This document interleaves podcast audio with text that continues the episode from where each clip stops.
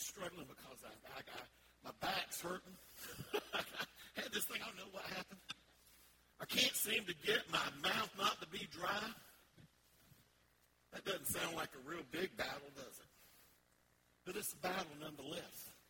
And I'm not going to let anything that's trying to come against me stop me from delivering something that I believe God can use in your life today. Not because I'm saying it. Believe me, you'll see it as not. But also, I want to tell you this, too. This message I'm going to speak to you about today is for me. It's for you, too, I believe. But it's for me. And I think more than anything else that I've been working on developing, praying about, preaching, I think this message might be more for me than anyone that I've ever done. I have learned so much, and I have challenged myself, and I hope it does you. Father, use this time put the words that you want, not words on the page, but words by your Spirit and the anointing in Jesus' name. Amen. So we've talked about this series, Your Best Life. Who wants to live your best life? All of us, right? I'm going to ask that again. Who wants to live your best life? Why not? We're entitled to it. I think that's something that, that, that God wants us to do. We've talked about some big ideas during the last two weeks in this series. One is simply this, that there is a good God with the best plan. Say that with me if you will. There is a good God with the best plan. And another thing that we've discovered during this is that in order to seek out and find that plan, that it requires a relationship with the Lord that's deeper, that's more significant than maybe what even we have today. And is what we said in week one. God's personal direction, if you seek that to live your best life, requires a personal connection. And if we want to understand God's plan for our life, we must take a walk with God. We got to take a walk with him. We got to allow that relationship to breathe and to grow. And here's the thing we spoke about last week. In any relationship, no matter what kind of relationship it is, relationships are built and based on trust, and trust is tested. Trust is tested. It's not just in our own relationships, marriage, friendships, whatever it might be. It's in our relationship with God. Trust is tested. But when we trust, we grow. If we stop, we stagnate. moving forward, we have to take steps. We have to keep stepping. We have to keep moving forward to keep the relationship growing, no matter what relationship it is. And it requires trusting. Relationships require trusting along the way. And what we found last week, too, is that what the Apostle Paul was writing about, that we spoke about, sort of boiled down to this, and that is this. When we live God's way, we discover our way. You want to you want to find your way in this world to live your best life? Live God's way. And so that's sort of what we've discussed so far. So now there's a man I want to tell you a story about. This is a man that um, you'll know who he is when I say it, but um, or at least most of you will, I believe. There's a man who was a, a, a just an old country boy, born in Indiana wound up deciding because his family was a bunch of preachers, he was called into the ministry and he decided he was going to be in the ministry. And he got married, and I mean, we're going to have to skip through a lot of this story, but he got married and he moved to a rural town in Pennsylvania. This town in Pennsylvania was called Philipsburg. Anybody know Philipsburg? Some of you Pennsylvania, I know we got a lot of Pennsylvania people in here. Philipsburg, Pennsylvania. Population 2770. small place, man. I feel like I'm on hee haw when I just said that. I don't know. There's something I think on hee haw that always used to do something like that. I don't know. But he moved there and he a church in, in Philipsburg, Pennsylvania. And God spoke to this man one night about the fact that at the end of his night, his routine was he watched late night news, late night TV. And God said to him, I want you to give that up and pray for an extra hour each day. And he decided that he'd do it. That's always the big thing sometimes, right? Not what God's saying, but us doing it. he did it. And time went on. He had made that commitment. He was honoring that commitment. And time went on, and he found one day that he was looking at his coffee table, and he saw this magazine. It was called Life Magazine, which back in those days, this is in the, by the way, I should have set the time. This is in the 1950s, about at this point, about 1958, when this magazine cover came up. This is what it was. This is actually a copy of it right here. And it showed that, that these, these teens that were on trial for mass murder of somebody, this gang in New York City. And this man saw this magazine and he saw that and, and God spoke to him and just broke his heart about that these young teenagers were, were having to go through all of this. And through all of this, God called him to leave this population, 2,700 people in Philipsburg, Pennsylvania, and go to New York City. And I'm not talking about New York City like upper midtown, where it's nice. I'm not talking about the upper west side. I'm talking about the, the, the, the dirty, gang ridden, violence ridden lower east side. The hood.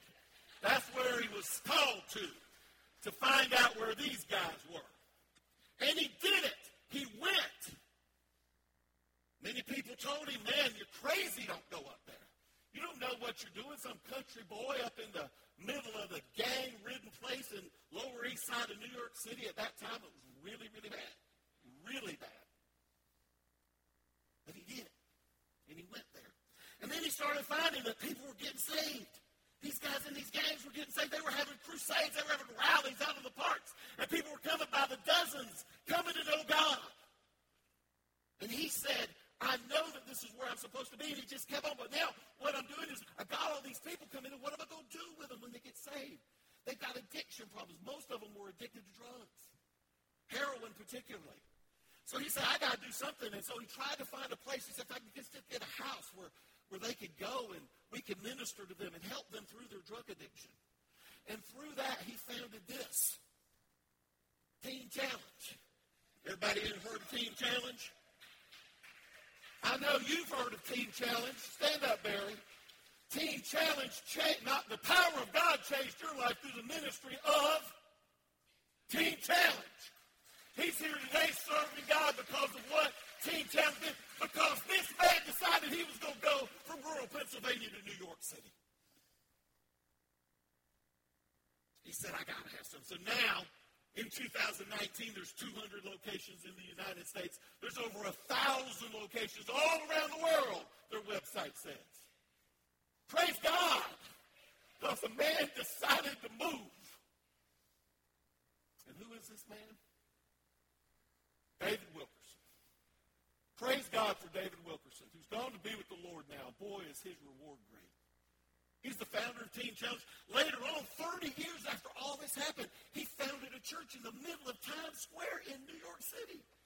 Has 8,000 people going through there, and it's still active and vibrant today.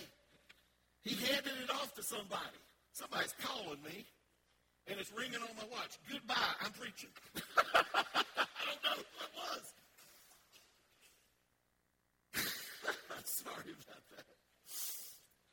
But look, he so so that he, he founded this church and still there. Wrote a book, a tremendous book, a powerful book. I remember it was one of the books I read when I was a young boy, my son's age, 10 years old, maybe even a little younger. The Cross and the Switchblade.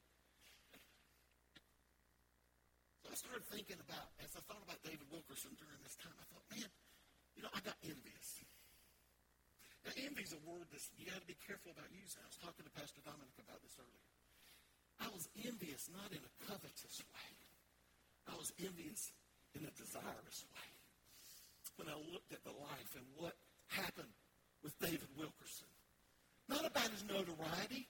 No, not because everybody knows who he is or he's famous in some way. Not at all. Not because he founded an international ministry reaching addicts that I can personally relate to and that the power of God is changing lives, like Barry Pendergrass and like countless of thousands and thousands of others. Not because he did that, wasn't envious because of that. Or anything else that he accomplished. Let me tell you, I was envious about David Wilkerson. That he found God's plan for his life.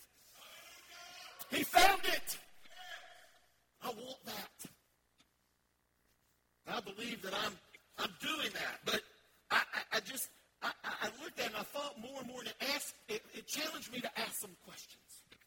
And I think these are questions that all of us, no matter what we are and where we where we are in our part of life right now, if you're young, old, rich, poor, doesn't matter. Wherever you are in life, it doesn't matter here or anywhere around the world, these are questions that everybody has, not just Christians. And that is this. Have I found a calling for my life? Have I found a calling for my life? Have I found a purpose for my life? Why am I here? What, what is the reason for me being here? And as best I can define this, what this problem is, I want to use David Wilkerson to illustrate it because Pastor Wilkerson was in rural Pennsylvania. He, God called him to leave and he went. He went to New York City. And he realized at this point that understanding for him now, understanding God's personal plan changed his personal direction. It changed it entirely. It was not anything like what he had been doing or what he was prepared to do. And I think we believe sometimes that when God's plan is revealed to us, that that's what's going to happen. It's going to point us in a brand new direction. Sometimes that does happen. But that's what we always think. We just think, well, no, when, when God's plan is this is going to be like I'm here and I'm going here. I'm going this way, I'm going go that way. So we wait. And we believe that God's plan involves a, a, a future direction. So we wait. And then we wait. And we wait and we wait some more. And sometimes we can get, you might say, if I could use this term, how many people have been in a waiting room before? Dentist office. I know that just by the tone of everything what y'all just said, waiting rooms are not your first choice. Hey, you know what I'm going to do? What are we going to do this afternoon? Well, let's go just spend some time in a waiting room somewhere. I think sometimes we get caught in the waiting room of God's will. And it can be sometimes for years and years. And where does that leave us? I'll tell you where it left, has left me at times. Be honest with you. It's left me frustrated. It's probably left you, if you're honest, frustrated And. Maybe even sometimes even irritated about why am I waiting? And, we, and then we can start questioning God. We can start trying to find meaning for our lives in meaningless things. And in our frustration with trying to find, understand, see God's plan, we can settle in pursuing our own plans. And we know God's plan is probably better, but any plan is better than no plan. So I'm going to settle for this plan. A bird in the hand is worth, everybody knows going to settle for that. But what if this? What if the struggle to find that plan, what if it was a matter of, of how we define it and not actually the direction that we go? What if it was one of definition, not direction. Now, again, I fully believe that God has a future plan for, for our life, each and every one of us here today. And it may require a change of direction. It may require that. But I've also learned, and this is in my life when I'm going to speak, and I, I know I've talked to many people who tell you the same, same thing, but I'll put it this way, that God's personal plan for our life can sometimes require a course correction what I like to call a calibration. Something that's there, but we just need to adjust it a little bit. And God's plan may come with a new direction. Again, I want to say it clearly, but it always seems to come, no matter what it is, with course correction. That's, I believe, what in every case it is. And course correction is right in front of us. I'm going to tell you a story. At one time, our family bought I call it a boat. Some people call it a yacht. That sounds so elitist. I don't want to say that. This boat was 45 feet long. Any of you that know anything about boats, it was a twin screw diesel. Had a up on the bridge, captain's position, had an inside cockpit.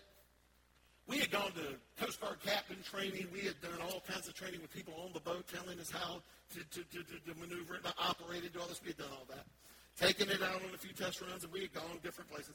Well, one day we decided that we were going to go down and take a trip together down the Intracoastal Waterway south to St. Augustine.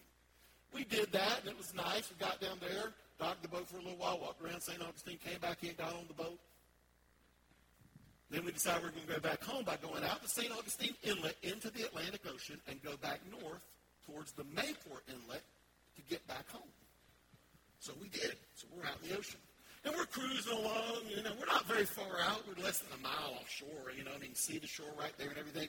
And then bam, this storm rolls in. And I'm talking about a storm, not a shower, okay? It was dark clouds, heavy rain. You couldn't see anything, and it just rolled in. So we quickly went from up on the bridge to inside the cockpit. The windshield wipers are going on that thing, and you couldn't see anything outside that window. Nothing. It was dark. It was like pitch black night in the middle of the day. So we're new to this whole thing, right? So we're going, and I'll never forget this. Pastor Bill came in. You might remember this. And my brother-in-law and I are in there, and we're looking at this, and we're talking about because we had done all these training. And he walked in. It was like that movie Airplane. He walked in and said, "Do you guys know what you're doing?" and I'm like, "Yeah, yeah, yeah. Get out of here." what I should have said is, "Absolutely not. We're all going to die."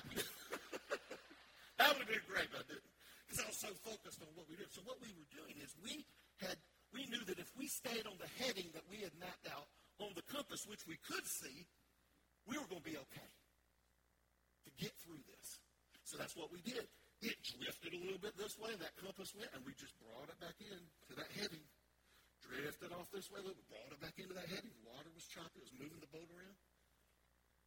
And we did that. We stayed on the heading that we had plotted out. And then, eventually, not too long, it was only a few minutes, seemed like an hour. it was a little nerve-wracking, I'll be honest with you. We came out of that thing, and there's the sun again, the clouds. You can see the the shore over there. Everything's fine. Got home safe. And I think God protected us as well. But we did that.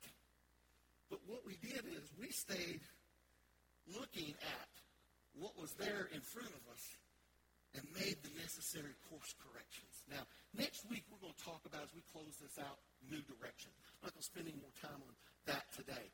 But I, I, again, what you're going to see in the rest of this is that there's some opportunities that we all have that we can consider about course corrections.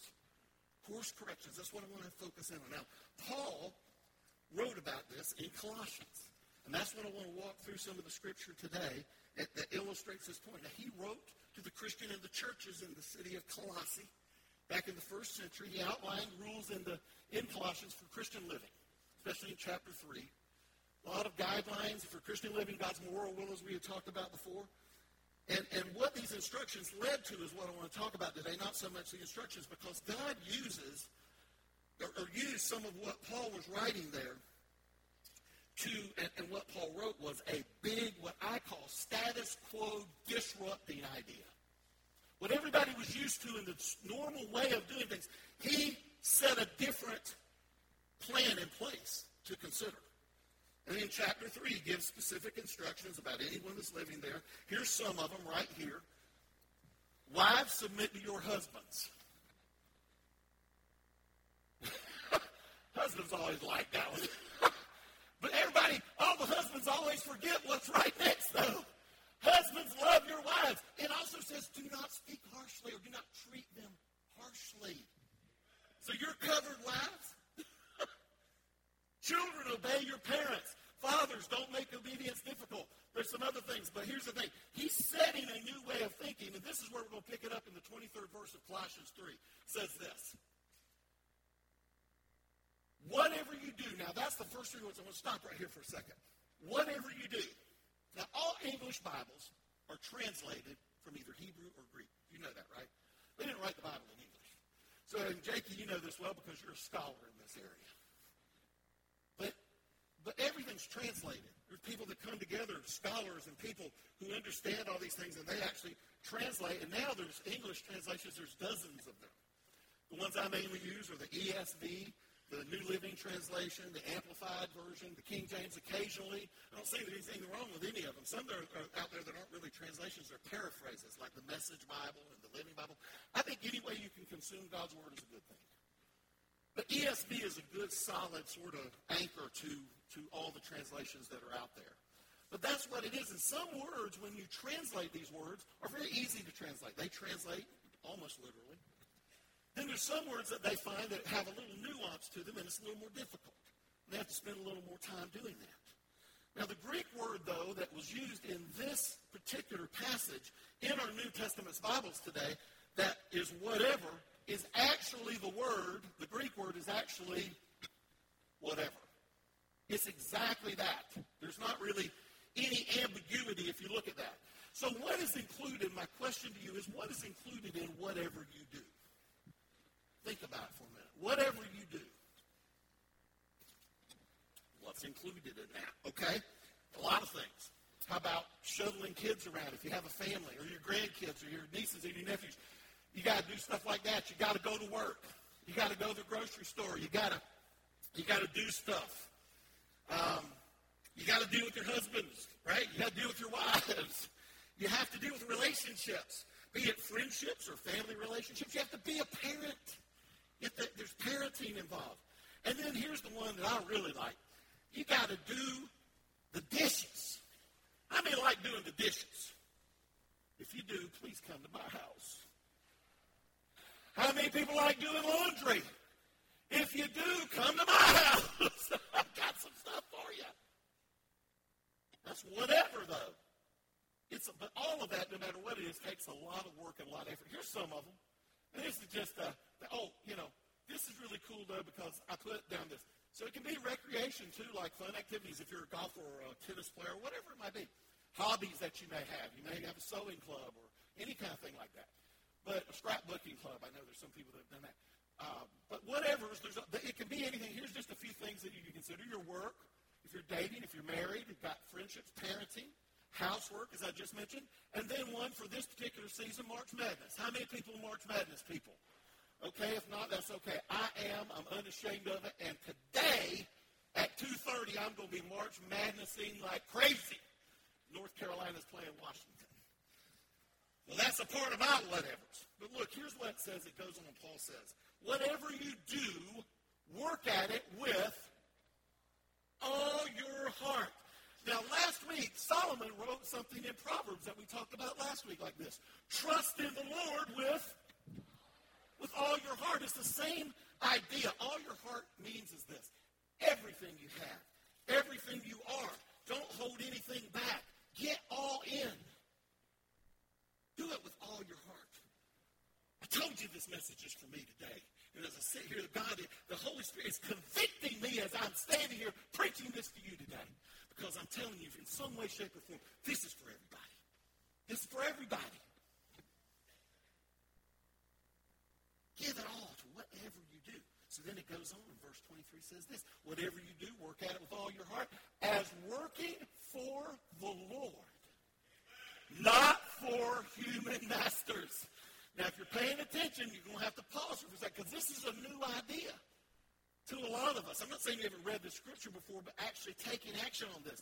I think when you're working on the things of God or you're doing something, you think, well, yeah, I'm going to give everything I have to that because that's the way it is. That's God's work. If you're volunteering, if you're an usher, if you're a greeter, if you help clean the church here, if you pressure wash things, if you do things, you say, I'm going to do it the best of my ability because I'm doing this for the Lord. Or you, hey, Pastor Billy, you're, you work for the church. I mean, there are people that, are actually that work for the church. That's their profession. That's what they do. I know you're working for God. Pastor Bill, that's your job. You, you work for God. See, I think sometimes we assume that pastors or people in ministry, that they're the ones working for God. But hey, I work for CSX. Or I work for VyStar Bank. Or I work for Orange Park Medical Center. It doesn't matter where. That's our condition of thinking. And you think, hey, Pastor, you might work for God, but I work for the man. How many people have ever called your boss the man? I don't think I ever have, but I've always wanted to. I'm working for the man. That might not even be a correct thing to say nowadays, which is all right too. it doesn't matter what it is. You can be a teacher, police officer, accountant. It doesn't matter what profession it is. You're working for a lot of things, paycheck being a big one, but not necessarily for God. Are you, are you with me? Okay. Been, I want you to get this because Paul is putting a new lens of how to look at this. For your life, he's putting a new lens on how to look at it. For your work, for your parenting, for, yes, even your recreation, whatever you do. That's what it says. Isn't that what it says? Whatever you do. And if you needed some extra incentive, verse 24 says this. Since you know that you will receive an inheritance from the Lord as a reward. It is the Lord Christ you are serving. Make sure you get this now. Stay with me. And here's Paul's point. In everything you do, directly and indirectly, you're working for the Lord, not the man. That's what you're doing. Jesus is our boss. Okay? I'm going to get with me here, but Jesus is our boss. He's the one we report to. Have you ever had to turn in a report to a boss? One thing is you reported nothing else. You have to turn in a time card and say, here's when I was here and here's what I did. That's a report. You report to, to Jesus. He's your boss. That's how we need to look at it. You need to report to him every day and night. He's the one that's giving out promotions. Just like it says here, Paul calls it rewards. That's what it is. And they're better. Those, those rewards are better than any raise that you might get or promotion you might get or a plaque or something like that because they are eternal. Those, those rewards are eternal. It's about eternity. So now let's shift back to our plan, the plans for our life. So maybe God has something in mind for you soon. Maybe he has something in mind for you soon. Maybe it's huge plans soon. A new direction of sorts. We're going to talk about that again next week, about new direction. So I would encourage you to, to, to be here for that. But while you're waiting, as I said before, while you're waiting, you can have great clarity on your next calling. And here's why because you have a calling today. You have a calling today. You have a calling, in fact, while you wait on your next calling. That's how it. It's simply this, verse 23 in everything you do. Whatever you do, say whatever. Whatever you do, do it as you're working as unto the Lord. Do it with all your heart. Now think back to the list of whatevers. Put those back on the screen if you can, those, those list of whatevers. You may feel like you're waiting, again, but while you wait, you have clarity. You have clarity. You don't have to wait on a calling while you wait on a calling. I know that might sound redundant. Your future might maybe look a little foggy, but the present is clear, just like the windshield of that boat I was in. When I looked at that windshield, my future looked very foggy, very murky, very dark, very stormy. But that compass right in front of me, I had absolute clarity. I saw it just as clear as I can see the hand in front of my face, and I knew when it was moving one way or the other that I could make whatever course corrections are necessary. There's a lot of this stuff. Your calling today, church, your calling today, I'm declaring it today, is to work as if you are working for God, not your boss. That's your calling. Your calling today is to work on your marriage. Now listen to me. We, talk, we prayed about this prophetically was being prayed to there. You guys didn't know I was going to mention this specific thing. You need to work on your marriage and turn in a report to Jesus about here's how I'm working on my marriage because you're the boss. This is what I've got to do. I'm working on my marriage and here's what I'm doing to do it. Aren't you glad I'm preaching this? Aren't you glad she is glory? She's I mean, I need it. It doesn't matter. Well, you can put anything in that. If you're working on your, you need to do that. As if Jesus is your boss, says, unto the Lord with all your heart. And it goes on to many other things. So I don't know what's on your list, but you do. I don't know what's on this list, but you do. But what would it look like in your life? And what would it look like in our church? What would it look like in your family? What would it look like at your job? What would it look like in your parenting? What would it look like in your friendships if you were willing to make these course corrections?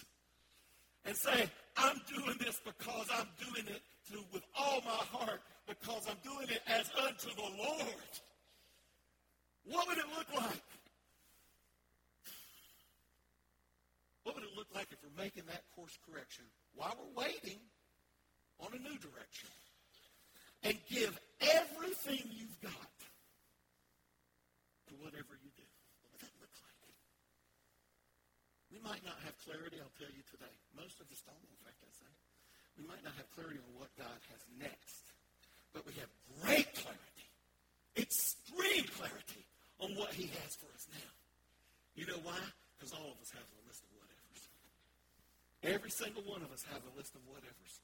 And I know that some of us have a lot of reasons as to why we don't want to follow Paul's instructions. I do. I he give you a lot of them. Some of you might come up to me, and actually people have come up to me and said this. They said, well, Pastor, if you just knew my husband, if you just knew my husband, he's more of a piece of work than a calling. I can hear it right now. Whereas you can say that about my wife. If you just knew my wife, you could, you could plug in anything you want there. But here's the thing. I know. I've been there. You guys aren't out there and going through all this, and I don't. I might even venture to say I might have been through more things than you have. Doesn't matter. I got it. I know. God never promised easy. That's not anywhere in the scripture that I've ever found. If it is, please let me know. God didn't promise easy. But here's what he promised. He promised grace. He promised grace. He promised grace in the moment, for the moment. He promised that. He will give you the grace at the time that you need it for the circumstance that you're facing in the moment, for the moment, He'll give you the grace. That's His promise. That's a promise. And thank God for it. And you can do this, not because it's easy, not I'm standing up here saying that you can, not, not that. But here's why. Because your boss, Jesus, is more than willing to give you the right amount of grace and strength to complete any task before you. Anything. And some of us will say, well, I, give, I, I want to change my list. I give anything to change my list, to go in a completely new direction. But let me tell you something. Your list of whatevers is your list of whatevers. There's some of those things you can't change. That's what I can't change. And even more importantly, here's what's really important. God is aware of your list. God is aware of your list, and He is ready, if you will let, will let Him take you by the hand, He is ready to help you walk through every single item. You're willing to do it. I apologize for this. My throat is, I can't seem like I can even breathe here. So Paul's instructions are difficult, but on the other side of that, folks, I'm telling you, I've experienced this in my life. On the other side of that, there is great peace. There is joy that, that he develops and instills in you that I, I can't even explain. It's just no, it's joy unspeakable, the scripture says, and full of glory. He can do that on the other side as we do our part and as we wait and hope for what might be next. So, Rob, if you would come. So here's what I'm. Is Rob going to do? Here's what I'm going to do. And I, I'm asking you to do this with me. I'm going to focus on the calling right in front of me in the moment because that is God's personal plan for my life. that is God's personal plan for your life. To focus on that. Why? Why?